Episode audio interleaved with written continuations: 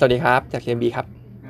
ครับผมวันนี้เริ่มด้วยสภาพตลาดก่อนนะครับก็คือดาวโจนส์ช่วงปลายอาทิตย์ที่แล้วเนี่ยติดลบค่อนข้างเยอะนะครับเพราะแรงขายจากกลุ่มเทคนะครับแต่ว่าเมื่อคืนเนี่ยดาวโจนส์เขาปิดตลาดปิดทำการไปนะครับผมแต่ว่าฝั่งยุโรปนะครับผมบวกกันได้ค่อนข้างดีอยู่นะครับบวกกัน 1% กว่าๆถึง 2% นะครับเพื่อนบ้านเราเช้านี้ส่วนใหญ่ก็เป็นบวกนะครับผมเพราะฉะนั้นเนี่ยตลาดไทยเราก็โชคดีที่ปิดไปช่วงนั้นนะครับผมแต่ว่าเช้านี้เราก็มองว่าตลาดไทยเราเองเนี่ยก็คงจะบวกอ่อนๆอยู่เหมือนกันนะครับทีนี้เริ่มด้วยข่าวก่อนนะครับผมก็ตัวซาอุดิอาระเบียนะครับมีการคัดตัว OHP ของอาหรับไลท์ลงประมาณ 1.4 เหรียญนะครับตรงนี้เองเนี่ยลงกันไทยเราที่ใช้อาหรับไลท์เยอะที่สุดก็จะเป็นตัวของ IRPC นะครับผมแต่ว่าวิวของเราเนี่ยยังเหมือนเดิมนะเพราะพี่หนิงบอกว่าการคัดลงแค่ประมาณ1เหรียญกว่าๆตรงนี้ไม่ได้ช่วยให้ GIM จะดีขึ้นเท่าไหร่นะครับผมเพราะฉะนั้นเนี่ย IRPC เองเนี่ยเราก็ทำควอเตอร์ 3 GIM ของยังติดลบอยู่เหมือนเดิมนะครับแล้วก็กลุ่มของ Oil and Gas เนี่ยท็อปพิกของเราก็ยังเป็นต้นน้ำอยู่เหมือนเดิมอย่างเช่นพวกปตท.แล้วก็ปตท.สผ.นะครับแล้วก็ต่อไปเป็นกลุ่มแบงค์นะครับผมก็คือตัวของยอดหนี้ของคนที่ขอพักชำระหนี้เนี่ยตอนนี้อยู่ที่ประมาณ 7.2 ล้านล้านนะครับผมซึ่งก็สูงกว่าที่นักวิเคราะห์คาดไว้นะครับผมเขาคาดกันว่า 6.6 ล้านล้านนะครับซึ่งไอตัว 7.2 ล้านล้านเนี่ยจริงๆก็ไม่ได้ถือเซอร์ไพรส์มากนะครับผมแล้วก็เขาเองเนี่ยforecast กันว่า 70% นะครับผมน่า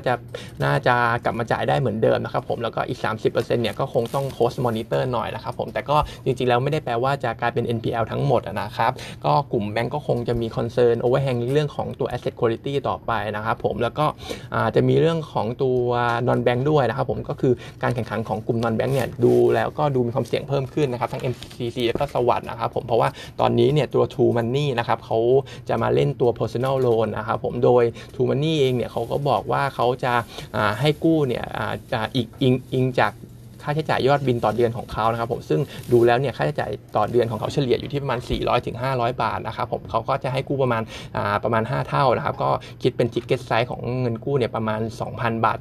ต่อ1ทิกเก็ตนะครับแล้วก็คนที่มียอดบินเนี่ยส่วนใหญ่ก็จะเป็นลูกค้าโพสต์เพดนะครับผมซึ่งตรงนี้เนี่ยความเสี่ยงโดยตรงกับ MTC กับสวัสด์เนี่ยจริงๆแล้วอาจจะเป็นลูกค้าคนละกลุ่มนะครับเพราะว่าลูกค้าของ MTC กับสวัสด์ส่วนใหญ่เนี่ยเขาจะใช้โทรศัพท์เป็นพรีเพดกันนะครับผมแล้วก็ทิกเก็ตไซส์ในการกู้เนี่ยจะอยู่ที่ประมาณ 5,000 ถึง 20,000 บาทนะครับซึ่งมันมากกว่าตัว True ที่เขาโพสต์อยู่นะครับแต่ว่าจริงๆแล้วความเสี่ยงมันไม่ถึงกับหมดไปทีเดียวนะครับผมเพราะว่าจริงๆแล้วเนี่ยตัว True เขาก็มี Database เกี่ยวกับ Record ของการเติมเงิน Prepaid ของลูกค้าของเขาเองนะครับผมเพราะฉะนั้นเนี่ยถ้าเขาจะทำตัวของ Prepaid ด้วยเนี่ยเขาก็ทำได้นะครับผมเพราะฉะนั้นเนี่ยการแข่งขันเรื่องของตัว Non Bank เนี่ยก็ถือว่ามีเข้ามาเรื่อยๆครับก็ต้องระวังไว้สำหรับกลุ่ม Non Bank นะครับแล้วก็ตัวอสังหานะครับตัว LTVเมื่อวันพฤหัสทางสมาคมอสังหาก็เข้าคุยกับทางรัฐบาลนะครับผมก็เสนอข้อเสนอต่างๆเช่นเรื่องของ LTV ให้มันคลี่คลายลงเรื่องของค่าโอนอะไรพวกนี้นะครับซึ่งรัฐบาลเนี่ยก็รับฟังไปนะครับผมแต่ว่าตอนนี้เนี่ยเหมือนทางตัวธนาคารแห่งประเทศไทยเนี่ยก็ออกมาเบรกแล้วนะครับว่ามาตรการปัจจุบันเกี่ยวกับเรื่องอสังหาทั้งเรื่องของ LTV เรื่องของตัวค่าโอนค่าจดจำนองเนี่ยมันเหมาะสมอยู่แล้วนะครับคงไม่มีการผ่อนคลายอะไรนะครับผมเพราะฉะนั้นเนี่ยช็อตเทอมตัวคาตาลิสต์สำหรับกลุ่มนี้ก็คงไม่มีอะไรนะครับก็กลุ่มอสังหายังเล่นเป็น yield playเดิมนะครับผมก็จะท็อปพิกเป็นตัวแลนด์แอนด์เฮาส์แล้วก็สุภาลัยนะครับเพราะว่า2ตัวนี้เนี่ยยิวดีนะครับผมรวมถึง exposure เกี่ยวกับแนวราบของค่อนข้างเยอะด้วยนะครับแล้วก็ต่อไปท่องเที่ยวนะครับภูเก็ตโมเดลเนี่ยจะเลื่อนออกไปอีกมา1เดือนนะครับจะไปเริ่มใช้จริงๆช่วงของ2เดือนสุดท้ายของปีนะครับผมซึ่งจริงๆแล้วเนี่ยก็ต้องบอกว่ามันคงไม่ได้ช่วยอะไรกลุ่มท่องเที่ยวมากนักนะครับผมเพราะว่าระยะแรกเนี่ยเขาจะเปิดรับท่องเที่ยวแค่ประมาณหลักร้อยคนเท่านั้นนะครับผมเพราะฉะนั้นเนี่ยก็คงไม่ได้ทำให้การท่องเที่ยวเนี่ยฟื้นตัวกลับมาเร็วนะครับผม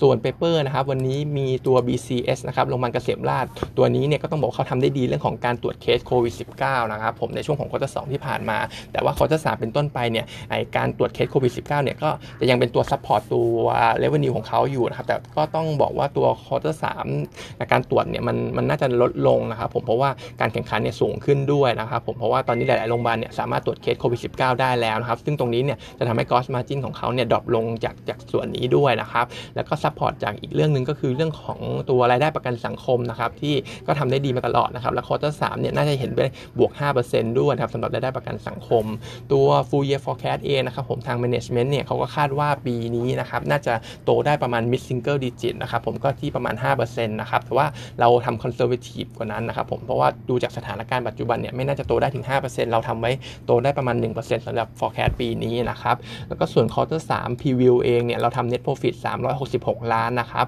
Q on Q เนี่ยเป็นบวกนะครับดูดีขึ้นนะครับแต่ว่า year on year เนี่ยยังติดลบอยู่ 9% นะครับซึ่งพี่เกษมบอกว่าลบ 9% เนี่ยก็ถือว่าทำได้ดีมากแล้วนะครับไม่ได้แย่อะไรขนาดนั้นนะครับgross margin เนี่ยน่าจะเห็นดรอปลงนะครับจากเรื่องของโควิดเทสที่ว่าไปนะครับรวมถึงต่างชาติเนี่ยก็ยังไม่กลับมาด้วยนะครับนอกจากนั้นเองเนี่ยตัว negative อีกเรื่องก็คือเขามีการเปิดโรงพยาบาลไปนะครับเมื่อเดือนพฤษภาคมครับเปิดไป1โรงนะครับแล้วก็ quarter 4 เนี่ยจะมีเข้ามาอีก1แห่งนะครับผมแล้วก็ช่วงต้นปีหน้า quarter 1 เนี่ยจะมีโรงที่ต่างประเทศอีก1โรงนะครับเพราะฉะนั้นเนี่ยตัวโรงพยาบาลใหม่เนี่ยก็จะเป็นตัวที่คอยฉุด earning ของเขาอยู่นะครับตัวนี้ recommendation เราเลยให้เป็น hold ไปก่อนนะครับ target price